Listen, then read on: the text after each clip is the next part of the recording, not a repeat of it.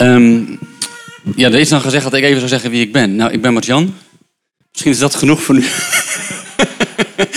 Want ik zou graag echt het onderwerp ingaan. En als je meer wil weten, weet je, dan kom je maar gewoon naar de dienst. Ik hou ook van koffie en jullie hopelijk ook. Goed. 23 jaar geleden kocht ik mijn eerste computer. Voor het geval je denkt hoe oud ik ben, dan kan je dan een beetje gaan uitvogelen. Ik was toen 17 en ik had zo'n soort ding bij de bank dat je dan als student een laptop kon kopen. Ik weet nog, het was een HP. En vol trots werd hij opgestuurd en, en, en uh, kwam die bij mij, mijn eerste ding. Klapte natuurlijk open en ik ging hem gebruiken voor mijn studie. Uh, ik had hem toen nodig voor mijn school, dus was hartstikke handig. En ik sleepte hem overal mee naartoe. En ik was maar wat trots dat ik zo'n ding had. Moest hem nog afbetalen, dat was nummer twee. Maar goed, ik had dan een computer, hè? Dat was het. En, uh, en, en er is iets zeg maar, in dat ding wat me bij is gebleven... en wat ik als metafoor met jullie wil delen vanmorgen... als het gaat om het onderwerp, en zometeen introduceer ik dat. Er zat namelijk een functie op die computer en het heette defragmenteren. Weet iemand wat dat is? Handen omhoog. Voor die... Hey, hou ze even omhoog. Voor de jongere generatie, kijk even om je heen. Dit zijn de mensen uit de andere generatie. Oh, anyway. Maar defragmenteren. En het was het proces, hè? je weet nog, je moest op zo'n knopje duwen... en dan kreeg je een ingewikkeld scherm met allemaal eindeloos veel vakjes. Ik weet niet wat dat betekende, maar goed. En die, op een of andere manier ging daar dan iets doorheen, een soort, soort, soort, soort leesbarretje... en dan werd alles op zijn plek gezet. Weet je dat nog? Soms duurde dat heel lang, als er heel veel op je computer was gebeurd. Soms duurde het ook wat kort. Ik deed wel eens een paar keer achter elkaar. Dan werd hij steeds sneller. Maar het idee was, die computer die had dan een soort intent programma. Dat die keek naar alles wat gebeurd was. Alles wat op de harde schijf stond. Alles wat er af was gegaan. En alles wat erbij was gekomen. En dat hij bij elkaar zette. En soms merkte hij ook echt dat hij daarna sneller was. Ja, hè? Ja, deze mevrouw zegt ja. ja. Nou, is ook, het werkte. Want ergens heeft die computer blijkbaar de neiging om dingen steeds op een andere plek te zetten. En hij wordt daardoor steeds langzamer. Joh, moest je weer eens een keer iets opstarten en dan duurde dat een tijd. Verschrikkelijk. Maar als dan alles op zijn plek stond, dan werkte die weer goed. Dat is het plaatje. Blijkbaar hebben die computers, en zometeen ga ik natuurlijk de brug naar jullie maken, hebben de neiging om alles overal neer te zetten en dan wordt het een beetje een bende en dan werkt het niet meer zo. Een beetje hier, een beetje daar. En dan gaat alles traag en stroperig en dan gaat de focus weg. En dan denk je aan het einde van het verhaal, ja, dit hoort toch een beetje anders te gaan. Toen die binnenkwam bij mij, die computer, klik, poef, stond aan, weet je wel, supersnel. En na een tijdje gaat dat traag. En dan hebben we dus zo'n defragmentatieproces nodig. Nou, een paar dingen toen ik erover nadacht. Dat is dus een intent proces. Dat is dat die computer even in zichzelf gaat kijken. Hij keert als het ware naar binnen. Hij is niet bezig met Word-documenten of internet of weet ik wat. Nee, hij is binnen in zichzelf bezig. Klopt alles nog? Staat alles nog op de juiste plek? Nou, alles wordt op zijn plek gezet. Dingen gaan daardoor sneller werken, beter. En ze zijn ook weer verbonden met elkaar. Ik heb me laten vertellen dat, het dus, dat hij alles weer bij elkaar zet wat bij elkaar hoort. Logisch eigenlijk.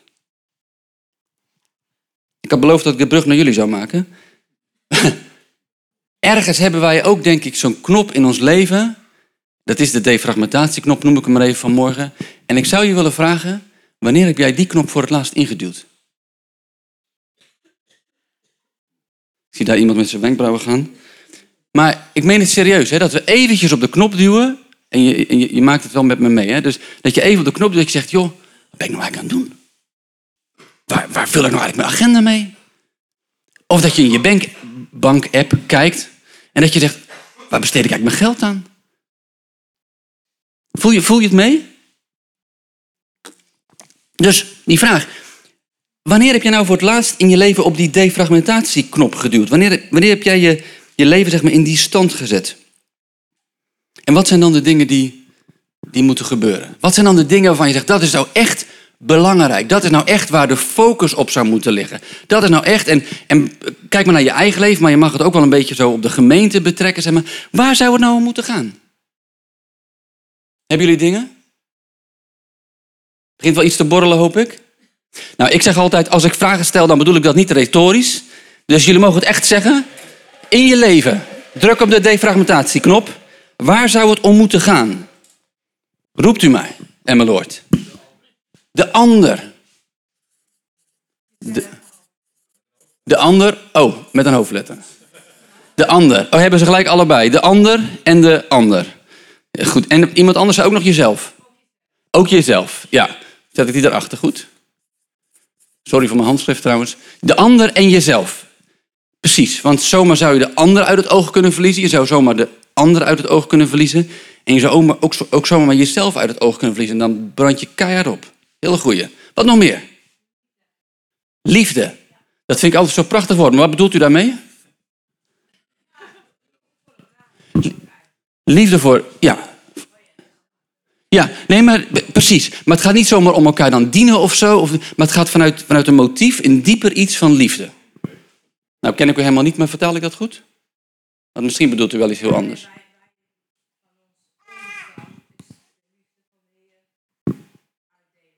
Ja. Vanuit liefde. Ja, oké. Ja. Ja. Zoals Jezus, oké. Ja. ja, daar kan ik, hem, kan ik hem helemaal vol mee schrijven.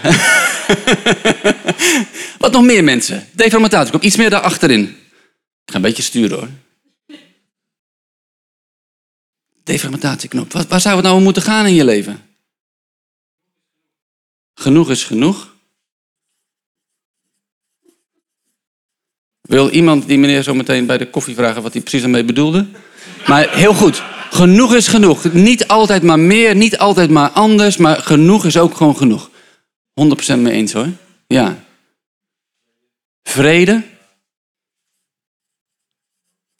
Ja, ik zet er ook gewoon shalom onder. Mooi. Jesus at the center of it all. Jezus, ja, absoluut. Gods woord, ja zeker. Ik doe gewoon even de Bijbel goed. Bijbel. Ik schrijf hem ook de Bijbel goed. Komt die Gods woord. Ja. Welke plek heeft dat in je leven? Of verdwijnt dat langzaam naar de zijkant? Of heel letterlijk gedefragmenteerd, overal een beetje? Of is het weer terug naar dat je zegt, daar gaat het om, daar leef ik uit. Ja, precies. Zijn er nog meer dingen, mensen? Zo, hier komen een paar tegelijk. Vooruitzicht, ja. Vooruitzicht, ja. En die andere die? Bloeien, bloeien, mooi zeg. Bloeien. Bloeien, ja. Tijd? Tijd? Wat bedoel je met tijd? Oh, precies, ja. Dat je, hoe je met je tijd omgaat. Of dat nog klopt, zeg maar. En wat zegt Jezus daarover? Dat is een andere preek.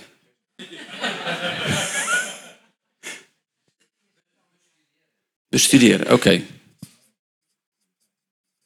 Eh, mensen, ik denk dat als we gewoon doorgaan, en dat gaan we niet doen, uh, dat we heel dat ding voor kunnen schrijven en dat we ontzettend veel kunnen, um, kunnen ophalen nog meer. Maar ik wil je opnieuw, hè, en dit is maar even een oefeningje wat we zo even samen doen, ik wil je uitdagen van, joh, druk gewoon echt op die knop in je leven. Pak gewoon een bakje koffie zo meteen of waar je ook van houdt, zeg maar. En zeg, wat is het nou eigenlijk? Waar zit mijn agenda voor mij? Scroll eens even terug op dat ding. Waar, waar ligt je focus? Waar ligt je aandacht? Waar, waar ligt ook je passie? Wat wil God je geven, zeg maar? Dus doe dat eens. Druk eens op die defragmentatieknop. Een tekst die heel vaak terugkomt als je dit soort vragen stelt. Hij is nu niet per se teruggekomen, maar hij zit er wel ergens hier in. Is dat de laatste woorden van Jezus uh, in Matthäus 28 iets van, van, van gewicht en iets van waarde en iets heel krachtigs dragen. Waar gaat het daarover in Matthäus 28? Helemaal aan het einde. Het zendingsbevel, ja? Ja, dat is het kopje. Maar waar gaat het erover als die echt eens erin gaat? Discipelschap. Wie zei dat? Tien punten voor die meneer. Dat is het. Ik lees hem voor. Ik lees hem voor. De elf leerlingen gingen naar Galilea. Matthäus 28, vers 16, naar de berg die Jezus hun had genoemd. En toen ze hem zagen, wierpen ze zich in aanbidding voor hem neer. Al twijfelden sommigen. Jezus kwam dichterbij en zei tegen hen, mij is alle macht gegeven in de hemel en op aarde. Ga dus op weg en maak alle volken tot mijn leerlingen, door hen te dopen in de naam van de Vader en de Zoon en de Heilige Geest. En hun te leren dat ze zich moeten houden aan alles wat ik jullie opgedragen heb. En hou dit voor ogen, ik ben met jullie alle dagen tot de voltooiing van de wereld. En um, toch even dit zeggen. Ik wil echt dat we als gemeente ook vanmorgen het gewicht van deze woorden voelen.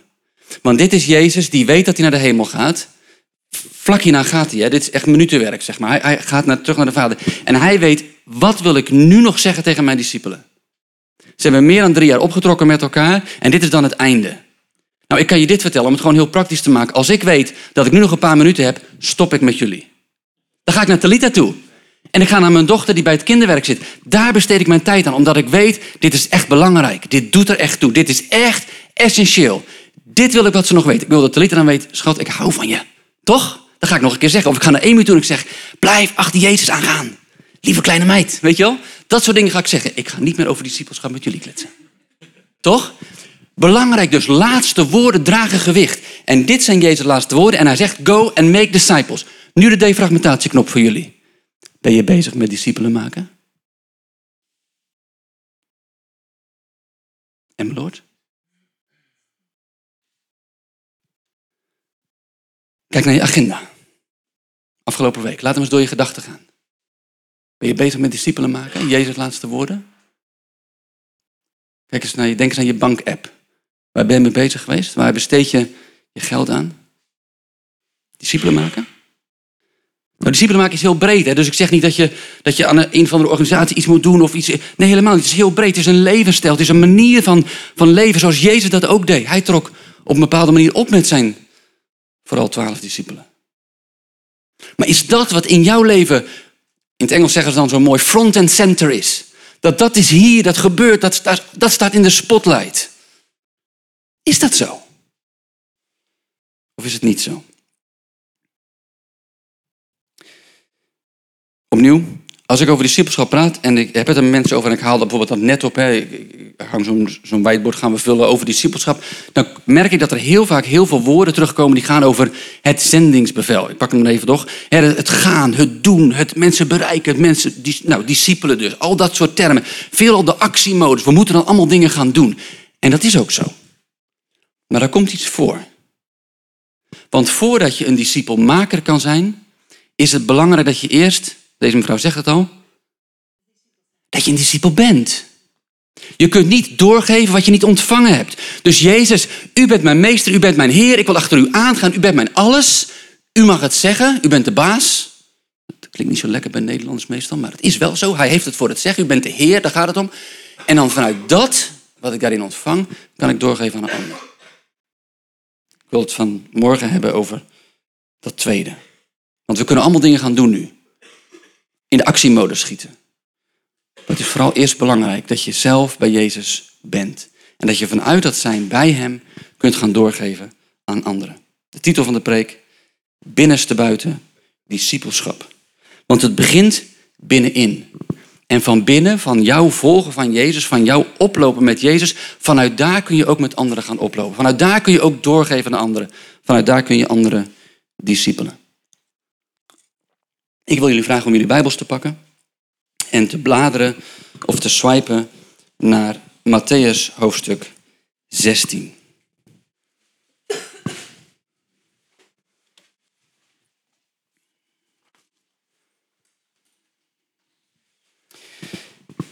Matthäus hoofdstuk 16.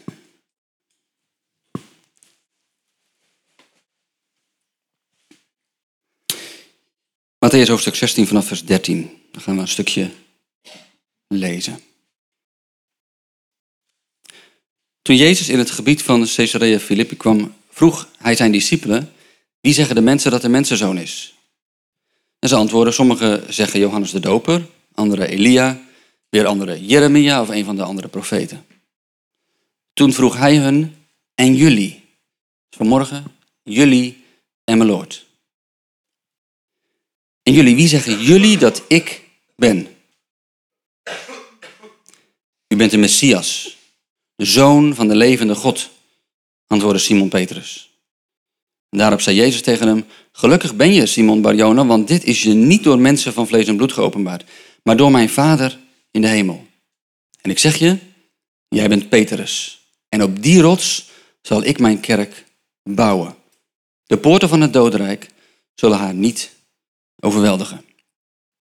Zomaar een gedeelte en zometeen gaan we nog een ander gedeelte ook lezen uit hetzelfde hoofdstuk. Maar je vindt hier dat Jezus aan zijn discipelen, ze zijn notabene al een poosje met hem onderweg, hij deze vraag stelt. Mensen zeggen van alles en nog wat over mij. Ik ben een profeet en misschien een coole rabbi en een beetje mijn eigen vertaling. Hè? Of iemand die, eh, die, die interessante dingen zegt. En dat is allemaal prima. Maar Jezus zegt, en nu wil ik weten wie ik voor jou ben.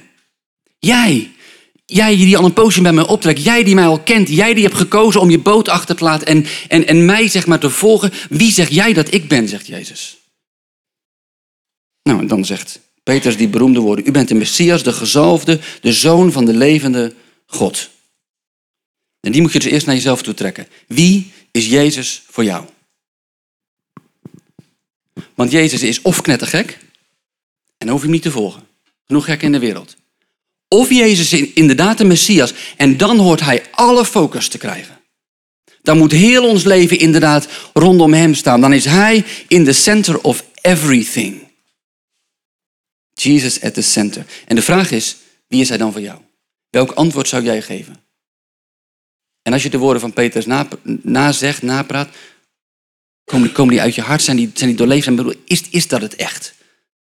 Is dat echt vanuit de relatie? Er zijn genoeg mensen die het ook zeggen vanuit de religie. Dat helpt niet veel.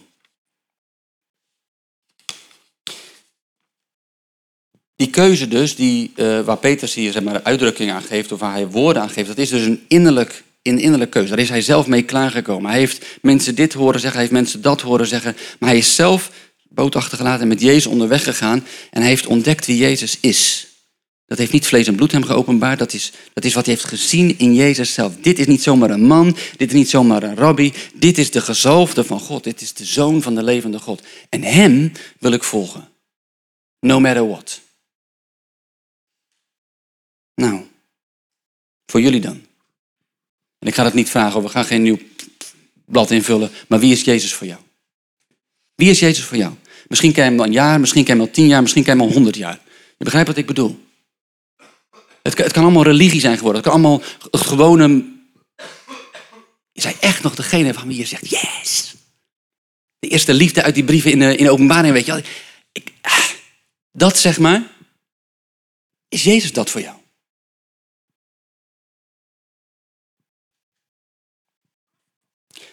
Als dat is wie Jezus is, dan, dan ga ik met je verder. Als dat nou niet is wie Jezus voor je is, mag ik je dan vragen, weet je, luister nog even mee, maar geef je niet te veel aandacht aan. Blijf gewoon hangen waar je dan nu zit.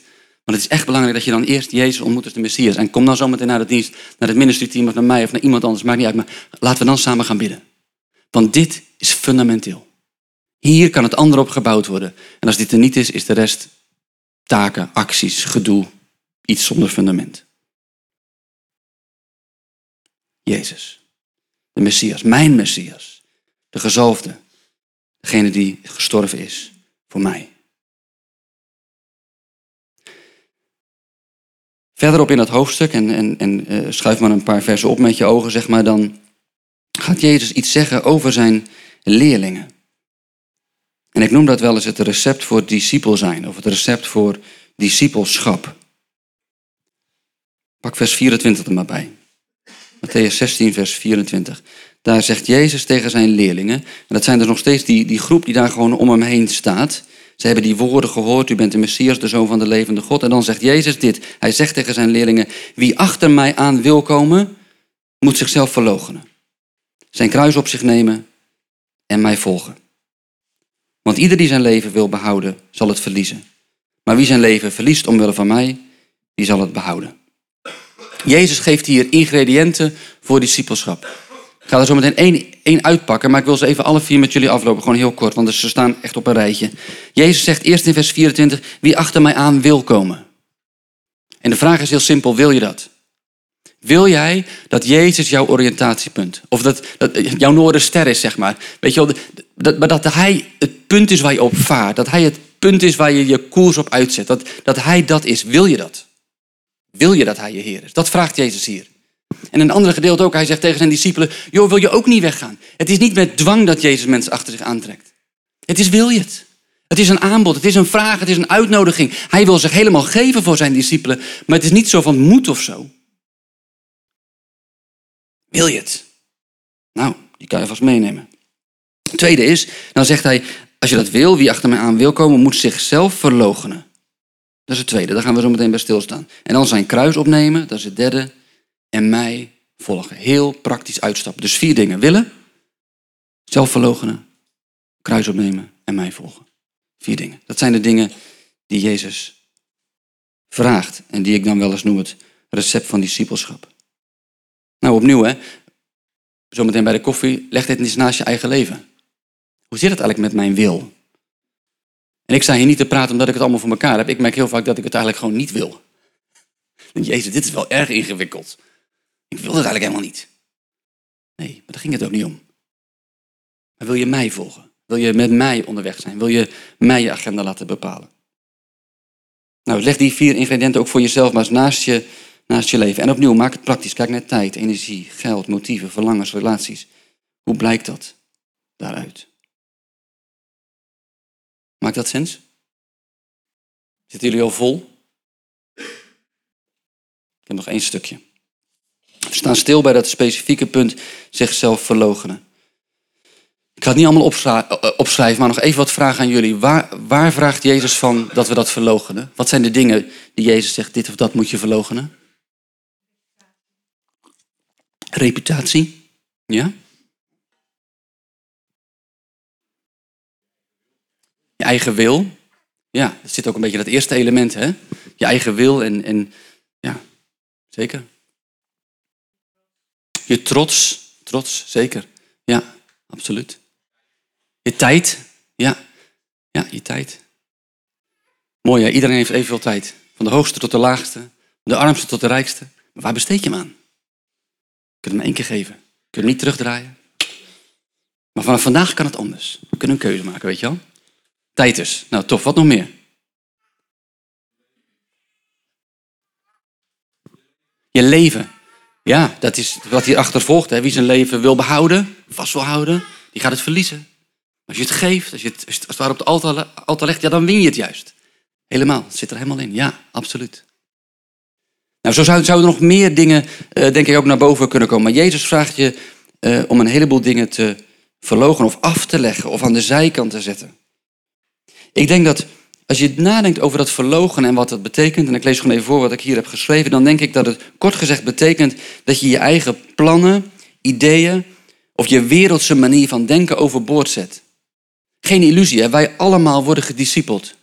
Er is niet zoiets als niet discipelen maken. Er is niet zoiets als niet gediscipeld worden. Want heel de wereld, heel jouw Instagram feed, alles wat er op je afkomt, en vul het voor jezelf in, dat discipelt jou.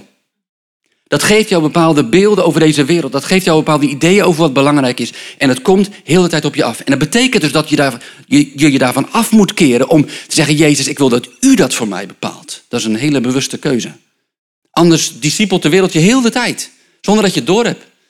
En ik ben, ben, ben er best wel goed, toch?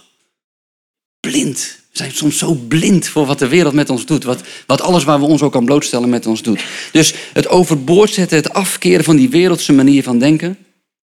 Dat die niet meer doorslaggevend zijn, maar dat je je door iets, of beter gezegd iemand anders laat leiden. Door Jezus en waar Hij voor staat. Dat is jezelf verloochenen. Niet meer ik, maar Hij. En ergens is dat natuurlijk ook waar het helemaal begon en misging in het paradijs. Jezus had de agenda gezet, God had de agenda gezet. En de mensen nee, ik ga zelf doen. Ja, en toen ontstond de breuk. Toen gingen we los van God. En de gevolgen zie je om je heen en zie je in je eigen leven. Ik wil een voorbeeld delen van iemand van, uh, die voor mij eigenlijk een, een held is.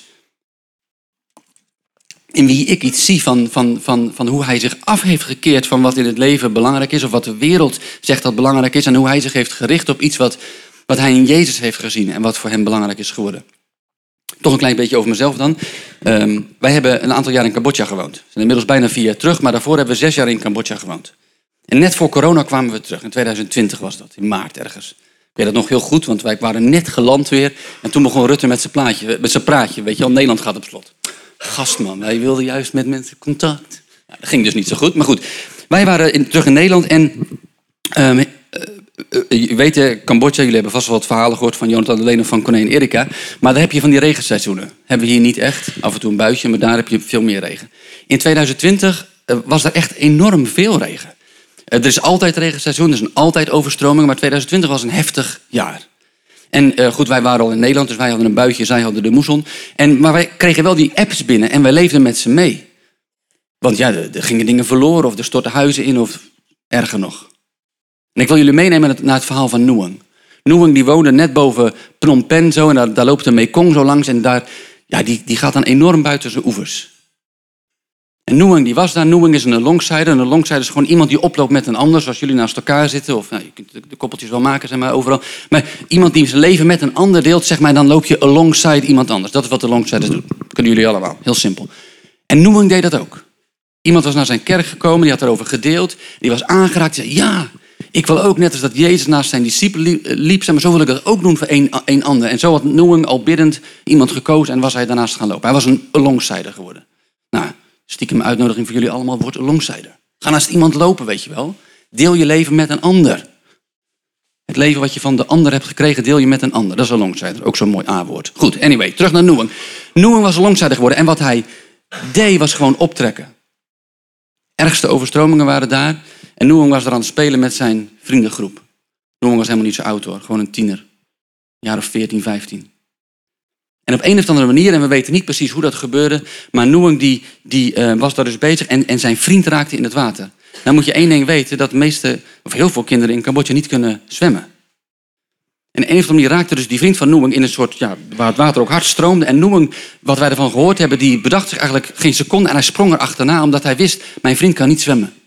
Ik moet, ik moet hem helpen, ik moet hem redden, want anders dan is mijn vriend reddeloos verloren. Dat is wat Noeng deed in elk geval. Ik kan natuurlijk zijn gedachten niet terughalen, maar, maar dat is wat Noeng deed. Hij sprong erin en hij zocht zijn vriend op. En het enige wat Noeng op dat moment ging doen, was zijn vriend boven water houden. Hij hield hem gewoon boven water, want hij dacht, als hij maar boven is, dan kan iemand hem vinden, dan kan iemand hem uh, eruit halen en dan kan hij gered worden. En dat is ook wat, wat is gebeurd. Andere vrienden die, die gingen helpen en, en, en, en ze vonden dus die vriend van Noeng en ze haalden hem uit het water. En zo was de vriend van Noeng gered. Maar je voelt hem misschien al een klein beetje aankomen. Noen kon ook niet zwemmen. Hij kon ook niet zwemmen. En het enige wat hij deed is, zo lang mogelijk is dat hij kon dit. Doordat die vriend werd gered. Maar ondertussen was hij verdronken. En ze zijn op zoek gegaan naar waar Noen gebleven was. Want hij was natuurlijk meegestroomd met, die, met, met, dat, met dat water. En later hadden ze hem gevonden. Maar ja, het was helder. Hij was er niet meer. Hij was dood. Hij had zijn leven gegeven voor zijn vriend. Ken de tekst uit Johannes? Misschien zal iemand zijn leven geven voor een vriend. Dat is wat Noeng heeft gedaan. En als ik naar Noeng kijk, als ik, we zijn net uit in Cambodja geweest, daar hebben we een soort, soort ceremonie om zijn leven te gedenken gehad. Dan denk ik, Noeng, je bent een voorbeeld, ik zie Jezus in jou. Je bent naast die ander gaan lopen, je, bent, je hebt uitgereikt naar die vriend, je hebt hem omhoog geduwd, zodat hij gered kon worden. En je hebt daarvoor zelfs de prijs van je leven betaald. Lieve mensen, hij hoort wat mij betreft thuis hoor in Hebreeën hoofdstuk 11. Gewoon in de kantlijn erbij. Zo'n geloofsheld. Maar dit is Noeng die zich heeft bekeerd van het gaat om mij, het gaat om mijn toekomst, het gaat om mijn rijkdom, want hij zat natuurlijk in armoede in Cambodja. Het gaat, gaat, om, gaat om wat ik kan hebben. Helemaal niet. Noeng die gaf wat hij had. Het kostbaarste wat hij had, zijn leven, gaf hij voor zijn vriend. En hij had zichzelf verlogend. Hij had zich afgekeerd van wat de wereld tegen hem zegt. Noeng, Pak je kansen. Zorg dat je ergens een eh, scholarship krijgt. Dan kun je naar Phnom Penh, kun je gaan studeren, heb je toekomst. Helemaal niet. Noeng gaf wat hij had, zijn leven, het kostbaarste voor een vriend. Hij had zich afgekeerd, hij had zichzelf verlogend. De wereldse manier van denken, wat dat betreft dan, was weg. Hij richtte zich op Jezus. Ja, Jezus gaf zichzelf ook. Voor zijn vrienden, zoals wij hier zitten. Kom tot inkeer dus. Jezus begint zijn onderwijs en hij zegt, bekeer je. Draai je om. Je moet je omkeren. Want de wereld laat je een andere kant op gaan. Maar ik, ik heb een koninkrijk. Het heeft andere waarden. Het heeft dingen die belangrijk zijn. Het heeft dingen die werkelijk vervulling geven. Bekeer je van je wereldse manier van doen. Keer je naar Jezus. Lees een paar teksten voor jullie voor. Je hoeft ze niet allemaal op te zoeken, maar laat ze binnenkomen. Ik wil jullie prima mijn notes achteraf sturen. Maar Matthäus hoofdstuk 4, daar begint Jezus. En daar zegt hij, mooie kersttekst. Het volk dat in duisternis leefde zag een schitterend licht. En zij die woonden in de schaduw van de dood werden door het licht beschenen. En vanaf dat moment begon Jezus zijn verkondiging. Kom tot inkeer. Bekeer je. Want het koninkrijk van de hemel is nabij. Het zijn Jezus' woorden. En ook in de vroege kerk in Handelingen 3 zie je diezelfde woorden terugkomen. Daar staat, kom tot inkeer, keer terug naar God. Waarom? Om vergeving te krijgen. Om opnieuw te kunnen beginnen met een schone lei die ik mag vullen met mijn waarden, met mijn koninkrijk, met mijn principes, zegt Jezus. Gaat verder, dan zal de Heer een tijd van rust doen aanbreken. Verlang je naar rust? Ik wel. Dat kun je vinden in Jezus. Bekeer je. Keer je naar Jezus toe. Toen ik er nadacht in de voorbereiding, dacht ik aan een aantal waarden die terugkomen. Bijvoorbeeld, je ziet dat in Noeng, dat, dat van zelfgerichtheid of van, van, van ego, om het maar gewoon te zeggen, naar gerichtheid op de ander. Hij is ook teruggekomen hier. Johannes hoofdstuk 15. Mijn gebod is dat jullie elkaar lief hebben, zoals ik jullie heb lief gehad. Die tekst over Noem. Er is geen grotere liefde dan je leven te geven voor je vrienden. Dan moet je jezelf verloochenen. Niet meer op jezelf gericht zijn, maar gericht zijn op die ander. Of een andere, ik noem maar van individualisme naar samen, naar community. In Johannes 1, daar zie je dat de eerste discipelen eigenlijk in aanraking komen met Jezus. Johannes zegt daar, daar is het lam van God. Zijn leerlingen horen dat dan en ze gaan met Jezus mee. Jezus draait zich om en, en hij ziet dan dat ze hem volgen en dan zegt hij, wat zoeken jullie? Rabbi, zeggen ze, meester, meester. Waar verblijft u? En dan zegt Jezus, kom maar mee. Dan kun je het zien. En ze gingen met hem mee en zagen waar hij onderdak had gevonden. Ze kwamen in zijn huis. Ze kwamen in zijn leven. En dit was alleen maar het beginpunt van de journey.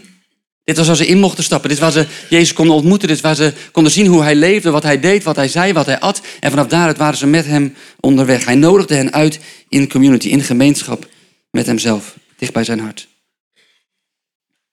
Opnieuw van gerichtheid op jezelf, van ego, van jouw dingen naar dienstbaarheid. Naar de ander dienen. Matthäus hoofdstuk 20. Wie van jullie de eerste wil zijn, zegt Jezus, moet slaaf van de andere zijn. Zoals de mensenzoon niet gekomen is om gediend te worden, maar om te dienen en zijn leven te geven als losgeld voor velen. En denk aan wat Jezus zei bij de voetwassing. Ik doe dit, ik dien, ik neem de laagste plaats in om jullie een voorbeeld te geven. Dit doe ik niet zomaar eventjes omdat er niemand anders was en dan moeten we voortaan maar een slaaf bestellen. Nee, verdraaid. Dit is hoe het hoort. De hoogste is de laagste. En de laagste we omhoog. Naar Jezus toe. Of nog zo eentje. Van doelloosheid naar het richten op de plannen en de doelen van Jezus. Ik vind het zo prachtig. Als hij de discipelen roept, wat zegt hij dan tegen ze? Tegen die vissers? Kom, volg mij. En dan nog iets tofs. Over, over... Ik zal je vissers van mensen maken. Jullie denken dat je vissers zijn, Petrus? Nee, ik zal je vissers 2.0 laten leren. Weet je wel, ik neem je mee. Vissers van mensen, man. Dat is veel beter dan die vissen uit dat meer. Ik wil je helpen, ik wil je leren, ik wil je onderwijzen, zodat je vissers van mensen, uh, uh, een visser van mensen zal zijn.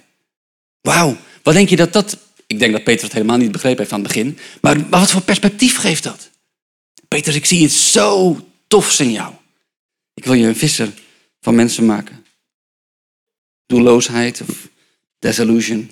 Naar het richten op de plannen en de doelen van Jezus zijn van die dingen die er zomaar uit zouden kunnen komen als je bij jezelf op de defragmentatieknop gaat duwen vanmiddag. Jezus, wat is het waarin u mij roept, waarin ik u mag volgen, waarin ik uit mag stappen? Wat zijn de dingen die ik af mag leggen? En wat zijn de dingen waarin ik me mag uitstrekken? Dat gaat helemaal tegen, waarschijnlijk tegen jezelf, maar in elk geval ook tegen onze cultuur in.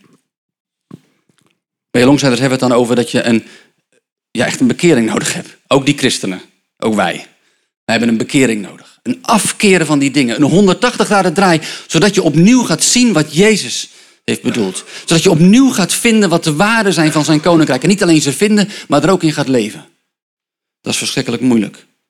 Maar het is wel belangrijk. Voordat we allemaal dingen willen doen voor Emmeloord, moet die ommedraai eerst in onszelf gebeuren. Daarom is het binnenste buiten discipelschap. Eerst naar onszelf kijken, mensen. Hoe staat het ervoor hier van binnen? Waar leef je voor?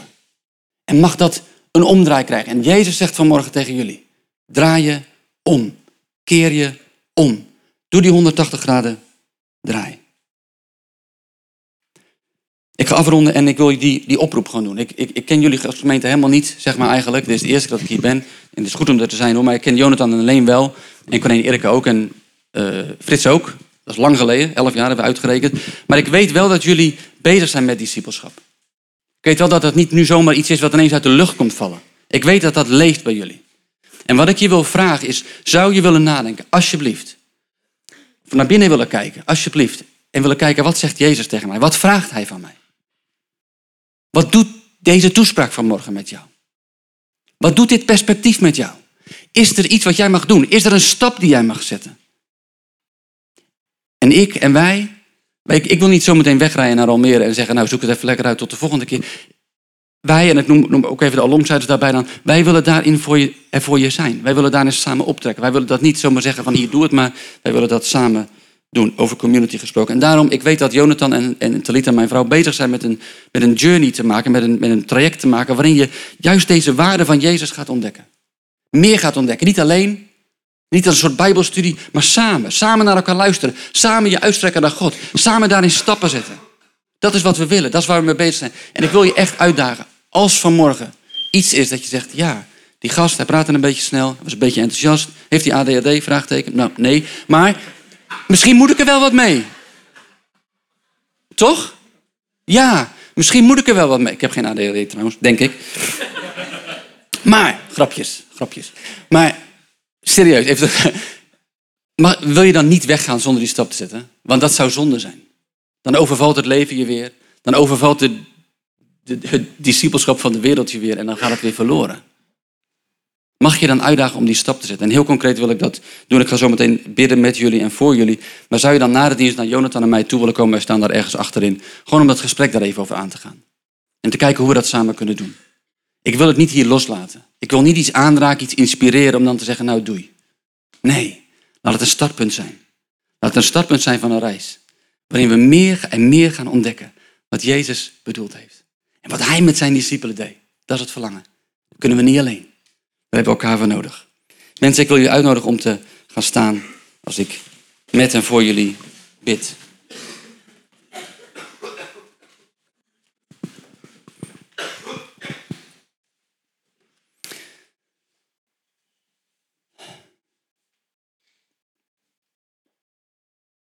We laten even een moment van rust vallen, Heer, om, om uw woorden naar binnen te nemen. Als uw laatste woorden waren, go and make disciples. Ga dan heen, maak alle volken tot mijn leerlingen. Heer, wat zegt u dan tegen ons? Wat zegt u dan hier nu vanmorgen in Emmeloord?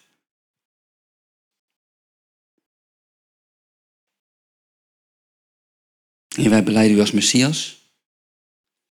Wij beleiden u als Heer. En daarom willen we uw woord ook aannemen. Naar binnen nemen. We willen dat ook, ook doen. We willen daar stappen in zetten. We willen dat als u naar ons kijkt, in alle zwakte, maar dat u ziet, hé hey, tof, deze groep mensen die neemt mij serieus. Die neemt mijn boodschap serieus. Die neemt mijn voorbeeld serieus. Neemt mijn naam serieus. U kijkt naar ons, Jezus. En wij willen ons aan u aanbieden. En opnieuw zeggen, Heer, geef ons richting. Help ons dat samen te doen. Ik wil je uitnodigen dat als er iets is in je hart nu, iets wat je geraakt heeft, iets waar je een stap mee wil zetten, om dat nu zelf zachtjes tegen God te zeggen.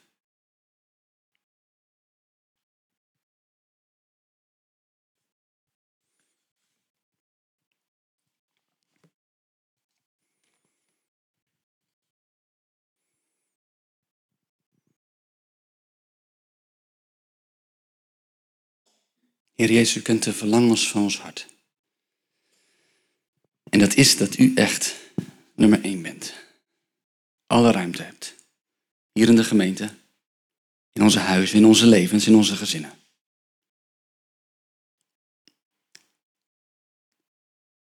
Zegen ons, Heer, met moed om die stap te zetten. Zegen ons ook met moed om dingen af te leggen die ons daarvan afhouden. Zegen ons met moed om daarin drastisch te zijn, radicaal. Zegen ons ook met moed om dat samen te doen. Dat we in onze cultuur waar het gaat om ik, mijzelf, dat we zullen zoeken naar elkaar. Elkaar zullen vasthouden. Elkaar zullen opzoeken. U, Heer Jezus, en u alleen willen we zien, willen we volgen. En we willen dat in Emmeloord deze plek bekend staat als een plek waar u regeert. Waar mensen een ontmoeting met u kunnen hebben. Waar het niet gaat om dingen die we doen, maar waar het gaat om Jezus en Jezus alleen. En waar wij als ambassadeurs en als gezanten van u door deze, deze plek heen gaan, licht verspreidend, zout verspreidend, smaakmakers. Mensen van wie ze ook in het begin al zeiden, hé, hey, zij zijn met Jezus geweest. Dat. Dat het van binnenuit komt, dat het binnenste buiten wordt gekeerd. Eerst ons eigen leven en dan Emma Lord ook. Daar bid ik u voor. Raak ons aan, Heer. Raak ons aan. De oudsten hebben gevraagd of ik een zegen ook wil uitspreken. En dat wil ik, wil ik doen. Ik wil je vragen om je handen te openen, zodat ik die als het ware in de naam van Jezus daarin kan leggen. En het is een zegen uit 1 Petrus hoofdstuk 5. Er zouden allerhande lasten en zorgen kunnen zijn. En daar, daar zegt Petrus, leg de last van uw zorgen op hem, want u ligt hem na aan het hart. En dan een waarschuwing, wees waakzaam, wees op uw hoede, want uw vijand, de duivel, zwerft rond als een brullende leeuw op zoek naar een prooi. Stel u tegen hem te weer, gesterkt door uw geloof, in het besef dat uw broeders en zusters, we hebben voor ze gebeden, waar ook ter wereld hetzelfde lijden moeten doorstaan. Maar moet u nog een korte, korte tijd lijden. God, hier komt de zegen. God, de bron van alle genade, die u geroepen heeft om in Christus deel te krijgen aan zijn eeuwige luister. Hij zal u sterk en krachtig maken, zodat u staande kunt blijven en niet zult wankelen. Hem komt de macht toe, tot in alle eeuwigheid. Wees zo gezegend, en Lord. Wees zo gezegend, broers en zussen, in Jezus' naam. Amen.